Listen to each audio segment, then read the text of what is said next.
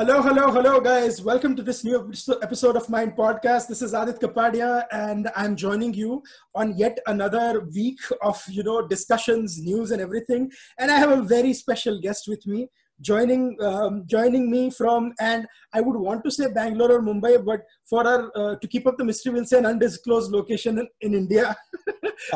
is is R. R. Jagannathan, the editorial director of the Swarajya magazine. magazine he was previously the editorial head at firstpost.com, has at Forbes India, has worked Financial Express, Business Today, and uh, you know has been a journalist uh, for more than I, I'm not going to disclose the number of age, but let's say with a lot of experience. but decades and decades. And um, always always fantastic to discuss current affairs issues with. So welcome to MyInd podcast jaggi. Great to have you here Thanks, Aadit. It's a pleasure for me to be with you also. Hmm? Ha, absolutely. So, um, first of all, though, I so when we did this with you, I think a couple of years ago or something, we got such good feedback and uh, questions asking when are you going to get Jaggi again. So, my apologies to all our listeners that you had to wait two years to listen to Jaggi. but but uh, let me tell you, they are and, and, this is i'm not saying this because we are talking this or something. They, they are very voracious readers of your columns and stuff and do write to us. Like when we have informal discussion you know they're used as reference points for many things especially your take on strategic affairs economic affairs and politics. Uh, so thanks. So so you know, to get into sort of the crux of the discussion, we're going to talk about a little bit about the India-China uh, situation. We're going to talk about the economic situation in India in a post-COVID world, and finally, we are going to talk about some, you know, some current affairs issues and end with the U.S. elections and Jaggi's take on what he's seeing from India. So, uh, mm. uh, all, all very, all very light topics, as you can see, Jaggi. Yeah, Should yeah. be over in 15 minutes. we covered the whole world almost. covered the whole. If you, if you add up India, China in US, that's more than uh, nearly two thirds of the world. Maybe if we do part two of the podcast, we'll have to start with Fiji and Panama, the way yeah, we are going. so, yeah so let, let, let, us get into it about the india china uh, face off right? So you had a sort of the prequel to what we are seeing happen a couple of months ago or maybe one and a half month ago where there were uh, numerous reports initially that china actually crossed over and st- stuff near galwan and then it was refuted by various journalists army and so forth. And then in the end there was a sort of a fist fight with barbed wire on a hill where there were some Indian casualties and more than 40, I think, Chinese casualties, if, if I'm not mistaken. Um, I, but basically that happened. And then now we are having reports where on 29th and 30th of August, the, the uh, Indian forces moved into some territory. So that is sort of uh, the crux. So, what is your take on this? And do you think India and China are headed for a confrontation? Because we see a lot of 1962 uh, memories on many op-ed, op-ed pages. So, I want you to know. Uh, I want your take on that. What is going on with that? Yeah, just uh, briefly on what really happened in uh, mid-June. I think by mid-June, what the Chinese had done was hmm. in an area where both India and China used to patrol Mm-hmm. The Chinese built uh, military fortifications into that. They didn't move into areas controlled by us, mm-hmm. but in the areas where both of us used to patrol, they basically extended their uh, military uh, presence very strongly mm-hmm. up to the areas where both of us used to, which means they prevented us from patrolling the joint areas or areas that were not demarcated. Hmm. What so effectively, while it is fair to say that they didn't actually come into our territory, but they did occupy a lot of space that was uh, contested by both sides. Mm, mm, mm. That is the problem. And what happened in, uh, and they refused to move back despite, you know, they used talks in order to build up further military installations and support systems. Right. What happened in the uh, 29th and 30th of August was that it was India's military counter. Hmm. In order to see that this Chinese ingress is countered militarily and for the long term, Hmm. What they did was they sort of uh, um, uh, took up the heights along uh, the Pangong Tso Lake on the right. southern banks, right. so that it prevented the Chinese from actually dominated dominating the military landscape. Mm. So that's why the Chinese are actually losing it. They're shouting and screaming like mad. But we have done a tactical move in order to have a bargaining chip. And if there is a chance that talks will work anything, it is this bar- military bargaining chip that will make a difference. Absolutely. And, and pro- yeah. Sorry, go on. No, no, go on, go on. I'll, I'll let no, you Only one thing. I think like every other Indian administration over the last seven decades, even Modi tried to invest in a good relationship with China in order to prevent these kind of things. But the hmm. China Chinese again took us for a ride. Hmm. And it is now a deep realization in the Modi government that this uh, business of trying to trust the Chinese is a wrong move. They only respect strength, and that's where we have to build up. And to quote from uh, what uh, Mr. Shourie had written in his China book when he was singing another tune, that is before 2014, he said, Deception is an art of a Chinese foreign policy. Right? That Chinese yeah. foreign policy may to say one thing, do something else, has sort of been well accepted since 1962. So I, no reason why we shouldn't do the same thing to counter it. Yeah. Right? Actually, after after uh, May this year, we have been doing that. Even though we have been talking, Hmm. We have actually been uh, moving the pieces on the chessboard militarily as well. We have started moving pieces against the Chinese on the trade front. Hmm. So this time they know that we are actually talking uh, real politics, real uh, power uh, game, and we are not just uh, talking, talking, assuming that the Chinese will move back. So there are counters being planned. The most fascinating thing I find is the uh, uh, the thing about what Global Times has been doing that's ah. actually ah. quite interesting because they they have been worried as worried sick almost about what is going on in China. Yeah. So, but let That's me, right. but because uh, normally you, I mean, Global Times is the spokesperson, unofficial spokesperson of the Chinese government. What I have seen sort of uh, happening is um, there is some sort of a panic because of the perceived closeness of India to US. Now, um, I have been in United States for almost 13 years. I have to see, I've seen four elections. Uh, uh, to, yeah, this is my fourth election that I'm going to be seeing from the ground. Um, I have never seen India, India or Indian American issues being talked about, talked about as much on a daily basis that I have this time. And China also happens to be. I've never seen the White House press, the president answering questions about India, China in a press conference in an election year. I mean, it happens, but not with the same. So the American angle is also sort of playing into this Chinese uh, sort of thing. So that is the most fascinating part. See, there are uh, three or four factors that have uh, forced or uh, made China that belligerent mm. right now. Mm. One is, of course, the Indo-US, uh, uh, you know, political uh, handshakes that are actually intensifying. Mm. The second thing is, of course, the fact that India has started aggressively building border infrastructure, right. so that China can no longer continue to threaten us uh, indefinitely on the border with their superior infrastructure on the side of Tibet uh, basically, we should talk about Tibet. We should not talk about China because China captured Tibet, and uh, they are actually. Uh, I don't think we have a border with China. We have a border with Tibet. Okay, and they are doing that, and the, all our rivers start on the Tibetan plateau. So Tibet is more important to India than China. But China has captured Tibet, and they have uh, they are worried that our infrastructure is now steadily becoming more and more good. The third factor, of course, is internal. I don't think that uh, Xi Jinping is as powerful as it's made out to be in the Western media. I think he's facing a lot of internal challenges, and uh, he, uh, his enemies inside are waiting for him to trip. And if that happens, then they will have a issue. That is the first thing. The last thing, of course, is COVID, which is actually the whole world is now uh, battling this thing.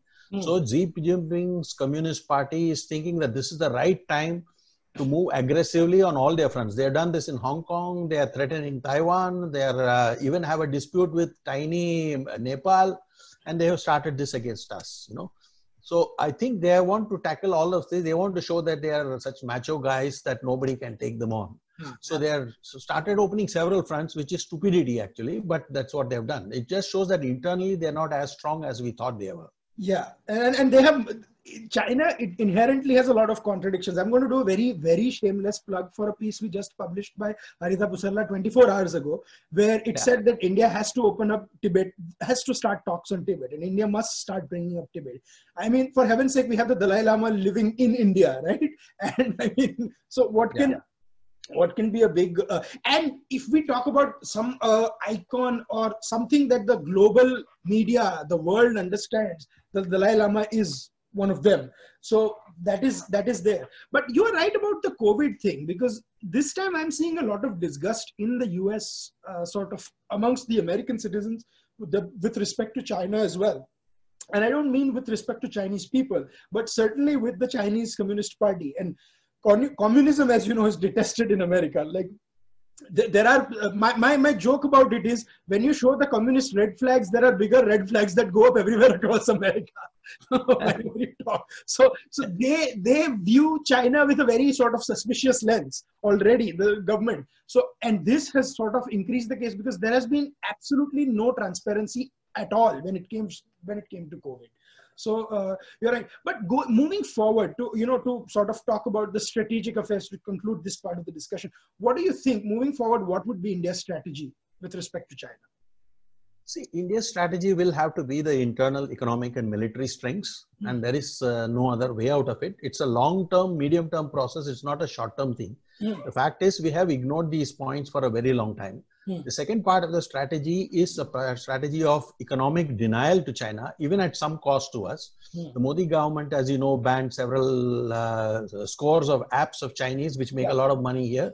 Hmm. Slowly, there will be a movement of trade away from China. Currently, we gift the Chinese $50 billion in trade uh, surplus every year. This is like financing our own destruction. Okay, so this nonsense has to stop. Huh? And uh, like America, we have made the same mistake. Being democracies, we have allowed and allowed talk of free trade to overwhelm us. America gave China a free pass. It is only in the Trump years that America has actually started questioning, have we got anything in return from helping these guys hmm. against the Russians from the uh, Nixon Kissinger moves yeah. to Mao and today? It's only now they realize that these guys have quietly built their strength at the cost of the rest of the world. And India has also realized it. So that is where the point of convergence is between the US and India. But I think ours is a medium to long term thing. First thing is we have to start denying China such a large trade surplus. We have to build the military and we have to, uh, and our military is capable of, it's not the 1962 military. Mm. It is capable of uh, giving them a bloody nose. That is, they know it. And which is why they are actually moving a lot more troops to confront our thing. And by the way, we have played the Tibet card Hmm. On August 29th, the guys who actually helped India conquer the heights were Tibetans living in India. Right. The the ITBP folks, right? Yes. No, part no, they are the Special Frontier Force, which has I'm never sorry, been yeah, used. Special Frontier, yeah. Part, yeah, yeah, yeah, yeah, yeah, yeah. So, but that, that you're right. But then, then there is also the ITBP angle, the Indian Tibetan yes, yes, Patrol. Correct, correct, so it's, correct. it's it's it's it's it's very very interesting. Um, this. So yeah, I think the the it is it is abundantly clear that the last six months the strategy has completely changed. Now we have to see what what happens. And uh, one good thing is it has moved from the uh, contours of Twitter. so now no longer Twitter conspiracy theories because that's that's literally how the media discussion started with one uh, analyst going hammer and tongs and then there is but i think in conclusion what you said is very important that India has to, you know, India is capable of giving a bloody nose, and it has to be a three-pronged strategy: economic, political, and diplomatic. And Rajnath Singh meeting uh, the Chinese defense minister is a good step. And then I think there are talks that Mr. Jaishankar might meet his counterpart as well. Uh, in in China. So let's see, you know, what happens to that. So uh, thank thanks for those terrific points, Jaggi. Now moving the clock a little bit towards home and uh, your um, uh, your your first love or your first writing is economics right? As as mm. what you've done in financial express uh, and so many things. So i have to ask you this and i'm not going to just you know say a random question like will the indian economy recover? Because economic cycles as we all know they do tend to rebound after a certain point of time. Ultimately are we on the path to recovery or do we need to do some steps in the next few months to get onto the path for recovery so let me put it this way, barring one or two major missteps, like uh, probably demonetization that was uh, made a mistake in the short run, but largely in terms of reforms, this government has been going in the right direction. Unfortunately, the global climate hmm. is very, very negative as far as India's growth is concerned. See, unlike 1991, or even say in 2001 after the dot-com crash hmm. the global um, economy is not supportive of whatever reforms we do in india for the simple reason that uh, uh, uh, the global climate is far more protectionist far more inward looking in almost every country hmm. Uh, and that's the thing so the second thing is i think because of the fact that we now have a fairly strong central government, mm. there is far more resistance at the state level because a lot of uh, uh, you know regional politicians are feeling threatened mm. by the rise of this new uh, power, right? So our fundamental problems are something that have to do with the fact that we have over 70 years created an economy that disables business, not enables business. Right that change has not happened. It is happening at the central level. We have improved our ease of business rankings, but ease of doing business is not a Delhi uh, central government affair alone. It has to be done at the state level, at the city hmm. level, at the local body level. Right. I mean, a few days back, there was an entrepreneur who tried to set up a shop in Maharashtra, hmm. and he found that uh, he had to get something like 11 no objection certificates. I mean, this whole nonsense that if I want to set up a company, somebody has a right to object to me setting up a company and creating jobs is a purely Indian phenomenon. That everybody has a right to stop you from doing what is right. That, that so is, we have a disabling kind of economy where uh, everybody. No, no, go on, go on. I want to. I, am yeah. going to repeat that line after you're done making yeah. your point. no, so point. Yeah. So we have a disabling economy because we are given lots of small, small uh, mini uh, uh, authoritarians mm. the right to object to somebody who is doing the right thing. If you want to clear the garbage in front of your own house, you'll have to go and get a no objection certificate from the local municipal authorities. I mean, it is this is the kind of stupidity we have. So what we have created is a parallel economy of people who become enablers only when you bribe them. Hmm. So the NOC economy is simply unsustainable. We have to get rid of these NOCs. Basically, you have to tell me what is your locus standi in saying I can't do what is right. It is you, who, the onus has to be on the regulator hmm. to say why he at all needs to uh, intervene rather than me saying that I need everybody to say I am okay before I can do anything worthwhile. So, so I, ridiculous. Yeah, you, uh, because I, uh, you know it's it's funny that we have gone from the NAC economy to the NOC economy. Yeah. during. Sonia Gandhi, you had the NAC which was hindering progress. Right. Now the central That's government right. is trying to create the hurdles, but the bureaucrats are asking for NOC. And I'm not yeah. In our head we think that bureaucrats are you know the top five bureaucrats in some cases. And I'm not saying that in every case top five are above blame or to be blamed. But this is a whole structure that needs reforms. That what Jaggi said, if you want to open a business in everything is in order, what the hell has someone else the right to say that you need an NOC? I mean, it's such so strange.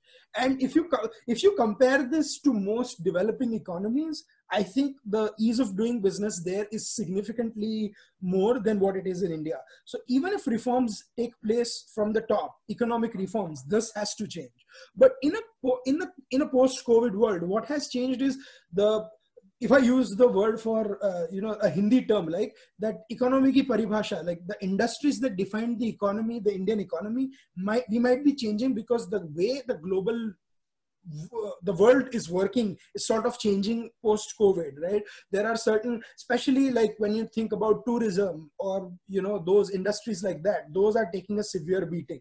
And so in, in some places like india which is heavily de- de- which are dependent on transportation aviation you know railways and stuff like that will the government have to do anything to stimulate those sectors or will they have to wait it out for almost two quarters to you know get it back in the green, so to speak. Yeah, see, in the short term, there is no option for, for the government to step in with help, you know. But long term, that's not a sustainable solution. Right. India has been particularly badly affected by the COVID uh, lockdowns, largely because even though the central severity lockdown ended sometime at the end of April and started opening up, states started imposing even worse lockdowns. Yeah. So if you actually see, the, the lockdowns have been worst in the three biggest industrial and uh, uh, largest portions of the economy, like first in Maharashtra, then Tamil Nadu, and then also in Gujarat to some extent. Tamil Nadu and Gujarat have started reducing, but Maharashtra is still getting worse. So mm. Maharashtra is the core of the Indian economy right now. Hmm. Uh, and uh, uh, luckily, I think Karnataka, where I spent most of a lot of uh, the last few months, mm. has been less stupid about this. They have actually opened up from May 1st itself. You know, so they have been less impacted by it. So the fourth pivot, that is Gujarat, Tamil Nadu, Maharashtra, and Karnataka, the fourth pivot actually started working earlier. Mm. Gujarat and Tamil Nadu only now beginning to reopen up, but Maharashtra is still not opened up. So till these four key economies open up, you are going to get that impact of the slowdown. So we are yep. going to lose yet another quarter. I will see probably very low negative growth or just zero growth from the third quarter. Hmm. From the fourth quarter is when we will see a first probably zero to plus two kind of growth in uh, this year. So that's where we're going to see growth. But our real problem is actually at the state level and at the municipal level, hmm. where we do not have the kind of leadership that can really open up the economy. And there's one more thing. The lockdowns have been particularly severe on services sector. Hmm. Services, as you know, are high touch sectors where we have genuine fear of people uh, being in close contact with one another, where we use a lot of people uh, to deal with the thing. And that sector is worst affected and is the slowest to recover. Manufacturing and uh, other things are recovering faster. Mm. So interesting points, yeah. Because um, when you talk, so I'm I, I, am familiar with what is going on in Ahmedabad. And so what happened in a lot of places was, and Mumbai, that there were lockdowns, but the you know quick testing i don't think india had the capacity to test that much during the lockdown. And in some cases we weren't testing as much as we should have right? Uh, so now that has changed in the last two months. But had that happened first we would have probably been able to isolate better. And that didn't happen and uh, uh, that's the thing. But i think ahmedabad and chennai i mean i'm just saying two cities they seem to be opening up a lot faster than mumbai is right yeah. now. And when i and and the curve the cases aren't going up as much as well compared to other cities. Like if you look at delhi and mumbai it seems like there is almost a second wave or beginnings of a second wave. But that seems to not have been the case so far in parts of gujarat and tamil nadu. Yeah we should not rule out the possibility of a second wave in any wave in any part of the country but yeah. i think uh, it took us a lot of time to ramp up testing today we are doing about a million tests right. um, uh, a day and uh, we probably uh, that's a good level to be and if we can move it up to about one and a half to two million in the next uh, couple of months that would be even better right. because it'll allow the health administration to act faster on narrowing down the areas of spread right. see contact tracing and things which has been emphasized a lot is impossible in india for the simple reason that you're a country of 1.4 billion people right so, and uh, we are typically a touchy-feely kind of people who go and hug everybody in sight and that kind of stuff. And if you see crowded areas, yeah, I mean, uh, I was there at the airport the other day, and I mean, nobody keeps that uh, one meter yeah, distance. Yeah. Also, you know, so we have this uh, what is called the elbow push rule, where you know, whenever there's a gap between the guy in front and the guy behind, there's a uh, unconscious tendency to move forward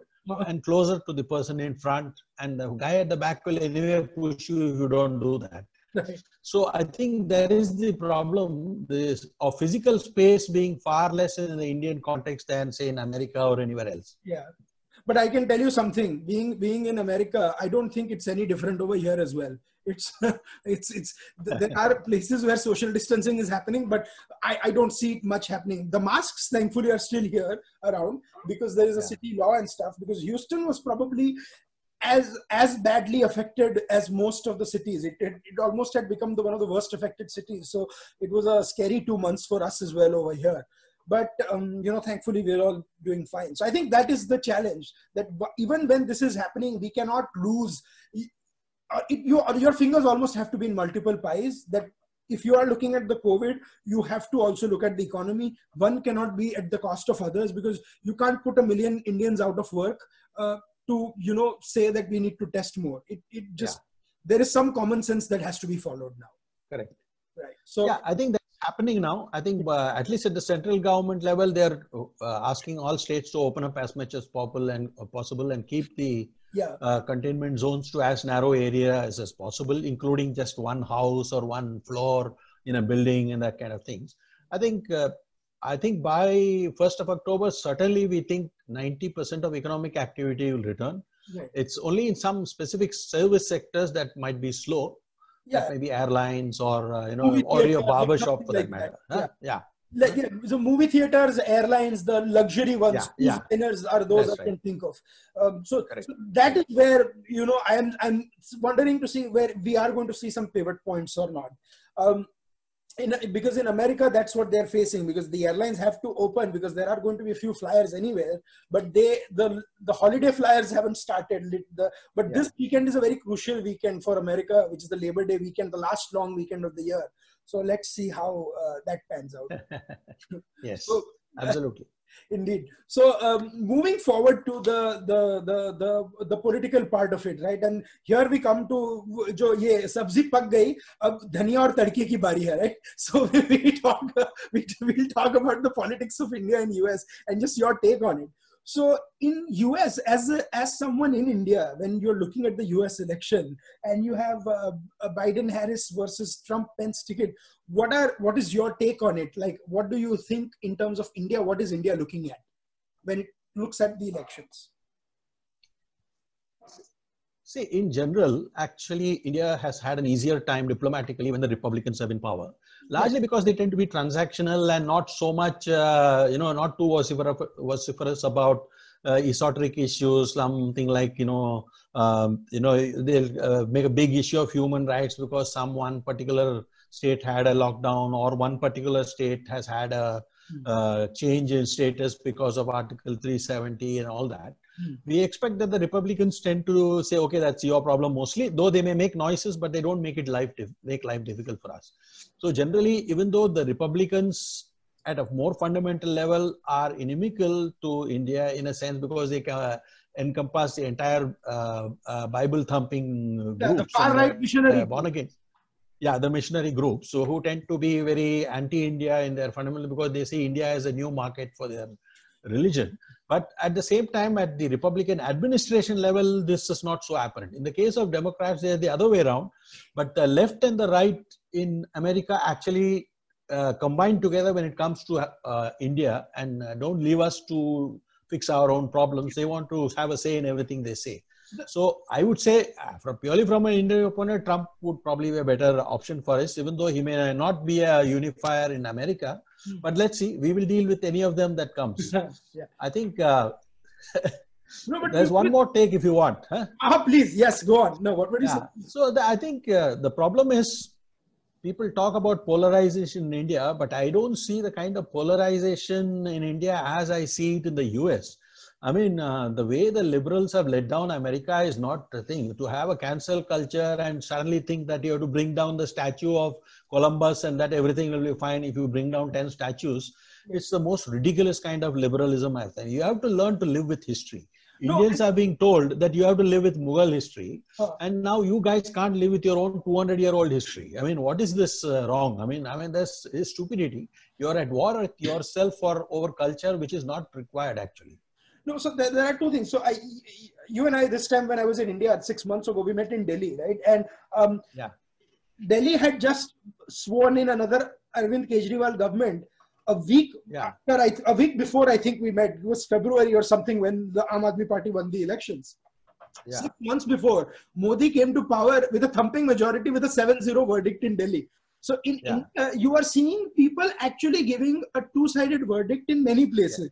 And yeah. I, given the margins in Western Uttar Pradesh, uh, how close it was, I wouldn't be surprised if uh, some uh, MLAs voted for, you know, who people who voted for SP vote for BJP in local elections, or people who vote for BJP vote in SP in local elections. Split verdicts are the norm. So if that and that really isn't an indication of the polarization that I'm seeing here, where I yeah. can tell you there were a few people two years ago on Republican ticket who are not necessarily hated by the Democrats in Houston.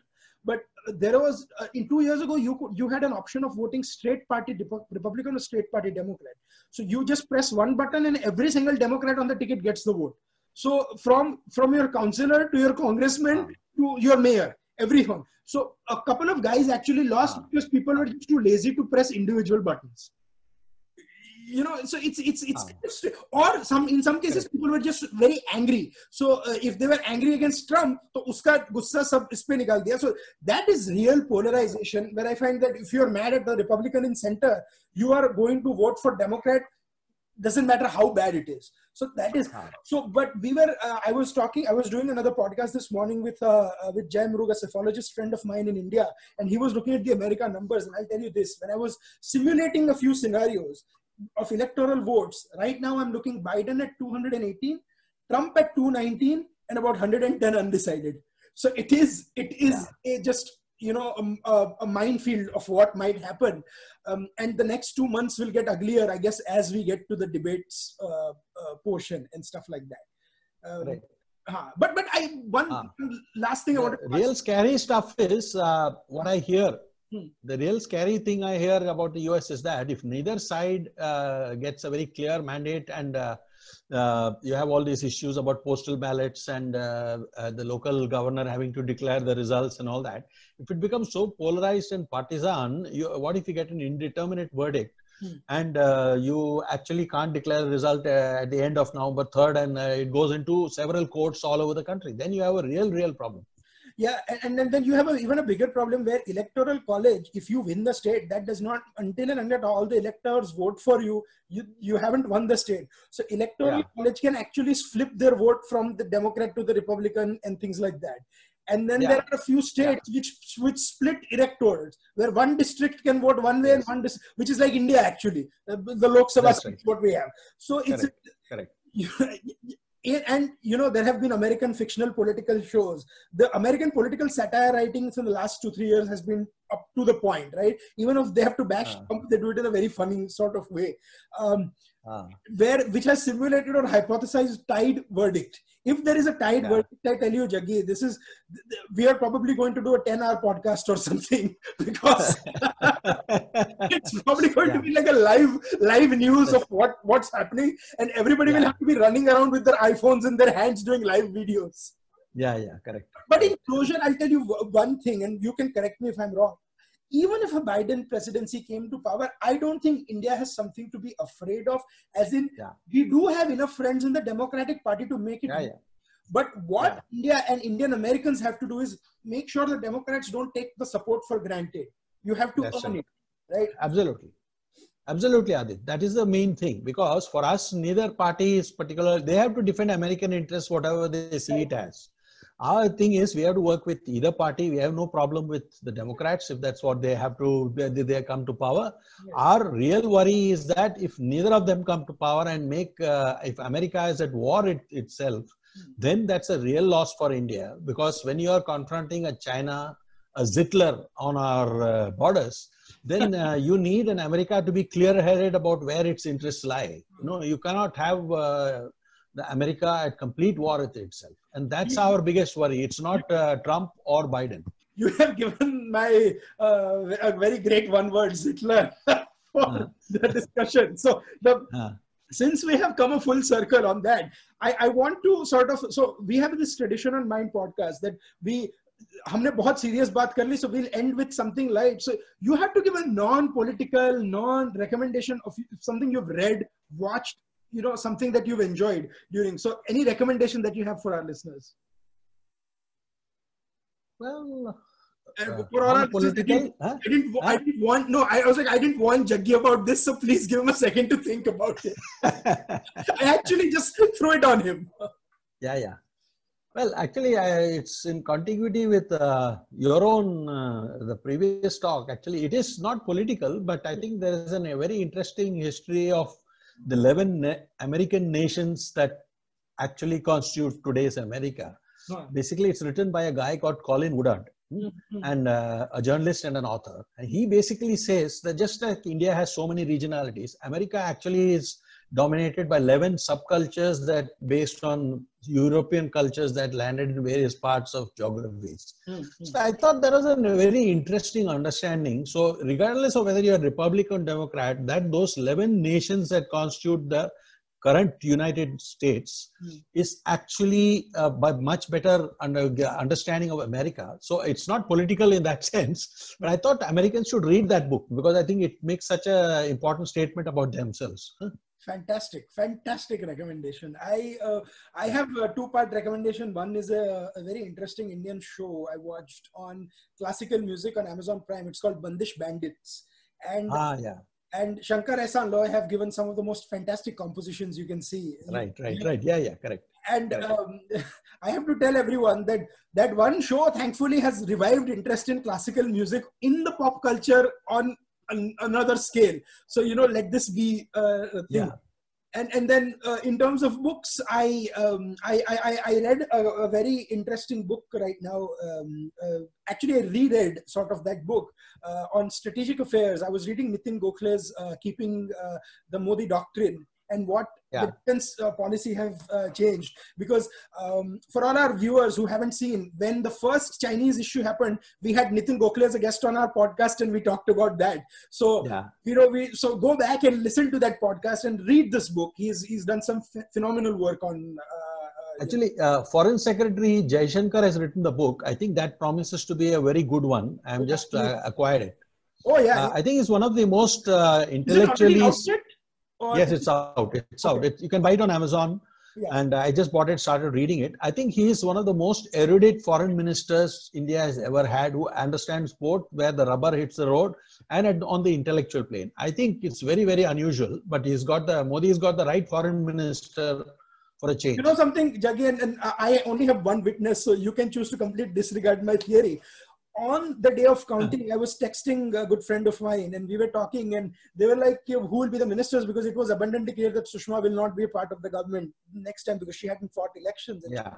And I was like, I just have a feeling that Modi might just have as Jaishankar as the foreign minister. I just said that, okay? And then 10 days later, he was actually sworn in. Uh-huh. And he's like, Do you have a secret hotline that I don't know about?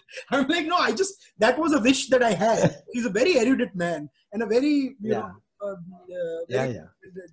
Absolutely. But thank you so much, Jaggi. You've been very gracious with your time. I hope this was fun, and I hope to do yeah, yeah. another one with you very soon. Two years later. Not wait two years for another one. okay. Thanks, Adi. It so was much. a pleasure. It was a pleasure. pleasure. Yeah. So yeah.